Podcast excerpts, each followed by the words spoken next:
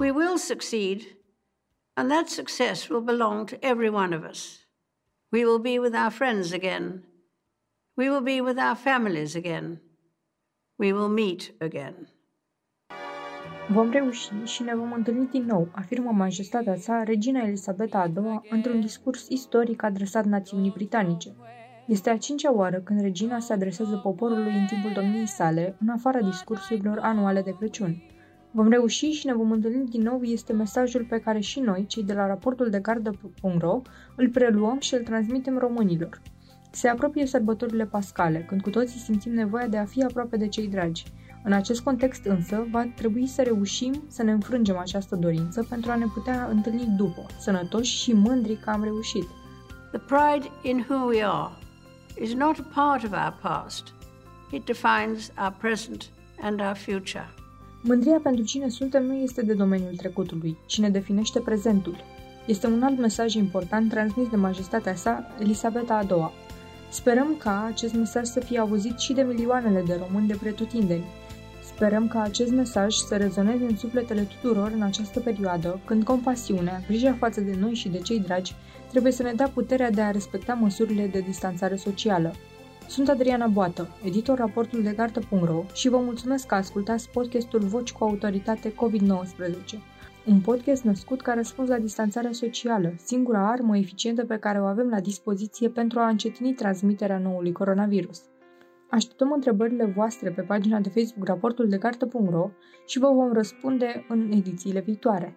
Peste 5.000 de cazuri au fost raportate în România, iar starea de urgență a fost extinsă pentru încă o lună, în lupta împotriva COVID-19, România a adoptat până în acest moment patru din cele cinci măsuri esențiale recomandate de ACDC. Despre măsurile implementate în România, dar și în celelalte țări din, din Uniunea Europeană, discutăm cu domnul dr. Marius Geantă, președintele Centrului pentru Inovație în Medicină. Este limpede că în lipsa unei coordonări a Comisiei Europene, statele membre au acționat împotriva COVID-19 pe cont propriu. Fiecare stat membru a luat deciziile de distanțare socială uh, în uh, momente pe care le-a considerat optime, după cum uh, închiderea granițelor sau reapariția controlelor la granițe s-a făcut de la o țară la alta și nici de cum într-un mod coordonat, cum poate era de așteptat mai cu seamă pentru spațiul Schengen. Uh, putem să constatăm, dacă ne uităm pe tabloul soluțiilor găsite în uh, spațiul european, că unele state, precum România, au preferat uh, să ia măsuri de distanțare socială mai multe și timpuriu, pe când alte state au preferat să spațieze aceste măsuri pe, mai, pe parcursul mai multor săptămâni, după cum inițial am avut situația Marii Britanii, care a fost tentată să aibă o abordare, să spunem, mai deschisă pentru a sfârși prin uh, a pune în practică uh, aceleași metode de distanțare socială.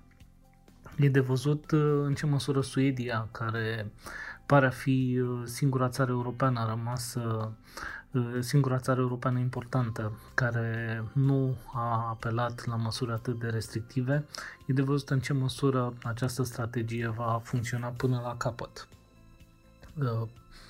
Dacă privim în perspectivă, uh, trebuie să găsim un răspuns la întrebarea uh, cum vom proceda pentru a ridica măsurile de distanțare socială, cum, uh, care vor fi primele măsuri care ar putea să fie ridicate și când, și dacă este posibilă o coordonare de această dată a statelor membre ale Uniunii Europene pentru a maximiza efectul uh, acestei relaxări. Uh, riscul cel mare este ca în situația în care măsurile de relaxare uh, vor fi luate prea repede sau vor fi ridicate prea multe măsuri deodată sau la interval scurt de timp, fără a fi dublate de alte măsuri de timpul testării pe scară largă, există riscul ca infecția COVID-19, epidemia să reapară, să rezbucnească în unele state sau cel puțin în unele, în unele zone. Nimeni nu știe cum uh, va arăta uh, viitorul pentru că nimeni nu a mai trecut până acum printr-o situație de acest tip. De aceea îndrăznesc să spun că la nivelul instituțiilor europene a venit momentul pentru mai multă proactivitate și pentru mai multă coordonare și poate și pentru întărirea leadership-ului științific pentru că sunt uh, desigur importante aspectele economice, înțelegem cu toții uh, dorința piețelor de a se reveni la o realitate economică mai aproape de luna ianuarie 2020, dar uh, nu trebuie să luăm măsuri cu riscul periclitării sănătății publice și a sănătății fiecăruia dintre noi. L-ați ascultat pe domnul dr. Marius Geantă, președinte Centrul pentru Inovație în Medicină, despre măsurile de distanțare socială abordate în țările europene. Printre măsurile adoptate de China în lupta împotriva COVID-19 s-a numărat și impunerea purtării măștilor faciale de protecție. La nivel mondial, taberele sunt însă împărțite între cei care recomandă utilizarea măștilor de protecție doar de către persoanele bolnave și a îngrijitorilor acestora și cei care recomandă utilizarea măștilor la scară largă. În ultimul timp, din ce în ce mai multe țări au început să recomande populației să folosească măști confecționate acasă din material la îndemână. Centrul de Prevenție și Control al Bolilor din America susține în continuare că mășile chirurgicale și N95 să fie folosite doar de cadrele medicale, însă recomandă folosirea măștilor textile în zone publice, mai ales în regiunile cu transmitere comunitară ridicată. Pe de altă parte, recomandările actuale ale Organizației Mondiale a Sănătății sunt ca doar persoanele care au simptome respiratorii și cei care îi îngrijesc pe aceștia să poarte măști. Însă acest lucru s-ar putea schimba în perioada următoare. Găsiți toate informațiile despre recomandările privind măștile de protecție, dar și despre materialele care pot fi utilizate pentru confecționarea acestora acasă, precum sacul de aspirator, șarpa sau tricoul de bumbac, în articolul dedicat de pe raportul de gardă.ro copiii se pot îmbolnăvi fără... Uh-huh. Deci nu, ei nu sunt protejați față de infecție. Diferența majoră este că ei fac, fac forme foarte ușoare ale bolii. Asta este particularitatea. L-ați ascultat pe profesorul Alexandru Rafila, vorbind în direct la Digi24 despre infectarea nou-născuților cu SARS-CoV-2, 10 bebeluși care s-au născut la maternitatea Spitalului Municipal din Timișoara se consideră a fi infectați cu COVID-19, în timp ce testele mamelor s-au dovedit negative. Există multiple controverse cu privire la posibilitatea de transmitere materno-fetală a noului coronavirus. Studiile efectuate pe paciente cu COVID-19 însărcinate sau care au născut recent indică posibilitatea de transmitere a virusului în timpul sarcinii sau a nașterii, Discutăm despre toate acestea cu Bianca Ucoș, colega mea de la raportul de gardă.ro. Conform CDC, nu există dovezi în acest moment care să susțină transmiterea verticală, dar un nou născut este susceptibil transmiterii de la persoană la persoană. Femeile însărcinate au același risc precum adulții din populația generală. Cu toate acestea se știe faptul că la femeia însărcinată apar modificări în organism care cresc riscul anumitor infecții. Pe baza datelor care s-au acumulat până în prezent, la femeile însărcinate s-a observat un risc mai mare de boală severă în caz de infecție cu virusuri din aceeași familie cu SARS-CoV-2 și alte infecții respiratorii virale, precum gripa. Însă prima dovadă importantă asupra unei posibile transmiteri verticale în cazul uh, infecției cu SARS-CoV-2 provine dintr-un studiu care a inclus 33 de nou născuți din China, din mame confirmate cu infecția COVID. Trei dintre nou născuți aveau și test pozitiv, toți trei erau băieți și au fost născuți prin cezariană. Simptomele la prezentare au inclus letargia, febra, vărsăturile. Cazul cel mai sever a prezentat însă o simptomatologie accentuată și din alte motive, precum prematuritatea și sepsisul. Nu s-a înregistrat niciun deces. La fel ca în cazul studiilor anterioare, aceste uh, trei cazuri de infecție au avut un prognostic favorabil, Autoritățile medicale din China au lansat la începutul lunii martie noi criterii pentru diagnosticul COVID-19. Noul ghid a adăugat criterii serologice la diagnostic. În studii anterioare nu s-au identificat dovezi de transmitere materno-fetală a SARS-CoV-2 prin analiza real-time PCR.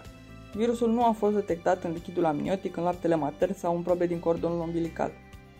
Alte studii publicate pe 26 martie în Journal of the American Medical Association au evaluat nou născuți, din prisma acestor noi criterii serologice.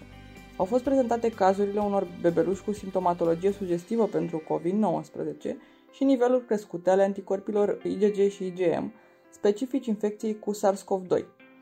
Mamele erau diagnosticate cu infecție COVID-19 în ultimul trimestru de sarcină. În cazul unuia dintre studii s-au identificat niveluri crescute ale anticorpilor IgM în probe de sânge prelevate la două ore după naștere, ceea ce sugerează posibilă infecție in utero. Acești anticorpi apar de obicei la 3-7 zile după infectare și s-au identificat de asemenea marcări inflamatori și dovezi de afectare hepatică. Acestea ar susține indirect o posibilă transmitere verticală. Un alt studiu realizat la Universitatea Wuhan a arătat că în cazul a șase mame confirmate cu infecție COVID-19, virusul nu a fost detectat prin PCR la nou născuți din sel sau exudat faringian, dar s-au identificat anticorpi în probe de sânge. IgG erau crescute la 5 copii. Acești anticorpi se transferă pasiv de la mamă la făt la sfârșitul trimestrului 2 și înregistrează niveluri crescute la momentul nașterii. S-au identificat totuși IgM la doi nou născuți iar acești anticorpi sunt molecule mari și nu se transmit de la mamă la făt. Ei puteau fi produși de făt dacă virusul a traversat placenta. Rămân însă controverse pentru că nu se știe dacă placenta femeilor respective nu era cumva afectată anterior. Toate aceste date provin totuși de la un număr mic de cazuri și trebuie interpretate cu grijă. Cele mai multe uh, sarcini studiate se aflau în fazele finale de evoluție. Impactul infecției în stadii incipiente este mai puțin cunoscut. Transmiterea verticală nu poate fi exclusă, de aceea e necesar să se ia măsuri de precauție înainte și după naștere. De asemenea, copiii pot fi mai susceptibili decât adulții. Am discutat despre măsurile adoptate de statele din Uniunea Europeană, despre recomandările de utilizare a măștilor de protecție și despre infecția COVID-19 la nou-născuți. După cum v-am obișnuit, este rândul secțiunii de subiecte care nu vizează noul coronavirus. Discutăm cu Maria Corbu, medic și editor raportul de cardă.ro, care se specializează în oftalmologie despre un avans științific fără precedent, tehnologia de editare genomică CRISP, care a fost utilizată pentru prima oară în in vivo la pacienți pentru tratamentul unei forme moștenite de orbire. Tehnologia CRISPR reprezintă una dintre cele mai importante inovații din cercetarea genetică din ultimii ani. O metodă care poate edita mai eficient și mai precis codul genetic decât orice tehnică cunoscută până acum.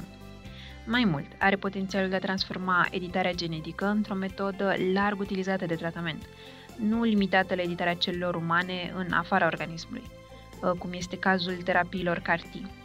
Astăzi vom vorbi despre una dintre bolile cu potențial ridicat de a fi tratate prin CRISPR în viitor.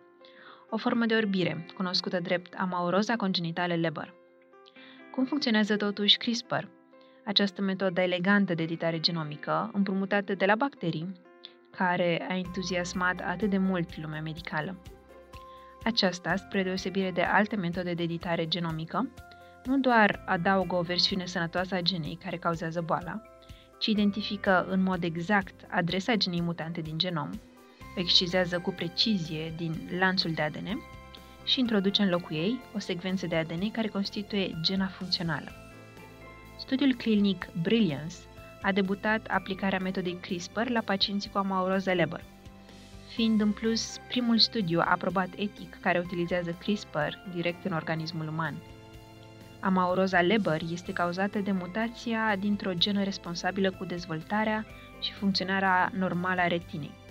Retina fiind stratul posterior al ochiului, care are rol de ecran pe care se proiectează imaginile, iar apoi retina transmite aceste imagini creierului.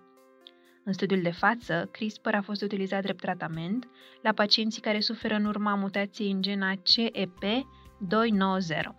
responsabilă de aproximativ 20% dintre cazurile de amauroză Leber. Bolile oculare sunt un prim candidat excelent pentru această terapie experimentală, deoarece aparatul de editare genomică CRISPR este injectat într-un spațiu restrâns, bine separat de restul organismului, ochiul. Deoarece este o terapie experimentală, nu se cunosc cu exactitate toate riscurile, toate reacțiile adverse, care pot include introducerea genei în locul greșit din genom sau pot include modificarea altor gene. A fost Maria Corpu, medic și editor raportul de carte.ro. Este fumatul un factor de risc pentru COVID-19? Răspunsul este da. Fumatul sau vapingul reprezintă un factor de risc în cazul COVID-19, atât prin creșterea riscului de infectare, cât și prin evoluția spre forme severe. Poate tratamentul homeopat să vindece sau să prevină coronavirusul? Răspunsul este nu. Remediile homeopate nu au efect în prevenirea sau tratarea coronavirusului. Luați medicamente doar la indicația medicului. Are coronavirusul o variantă blândă și una rea? Răspunsul este nu. Au fost izolate două subtipuri diferite ale virusului. Nu există nicio dovadă că acestea ar produce simptome ale bolii de severități diferite. Dacă beau apă la fiecare 15 minute, mă feresc de COVID-19? Răspunsul este nu. Nu există dovezi care să confirme că infecția cu coronavirus ar putea fi prevenită prin consumul regulat de apă. Trebuie evitate mijloacele de transport în comun aglomerate? Răspunsul este da. Spațiile închise și aglomerate, precum autobuzul sau metroul, favorizează transmiterea coronavirusului. Există vaccin sau tratament pentru coronavirus? Răspunsul este nu. În prezent nu există vreun vaccin și încă nu a fost descoperit un tratament eficient. Este important ca orice medicament să fie luat doar la indicația medicului, nu în urma sfaturilor găsite pe internet. Care este legătura dintre vitamina C și coronavirusul? Nu există dovezi că vitamina C ajută la prevenirea sau tratamentul infecției cu COVID-19. Așteptăm întrebările și comentariile voastre în format scris sau audio pe pagina de Facebook raportul de gardă.ro pentru a vă răspunde în edițiile viitoare. Nu uitați, stați acasă, spălați-vă pe mâini, citiți raportul de gardă.ro și ascultați podcastul Voci cu autoritate COVID-19.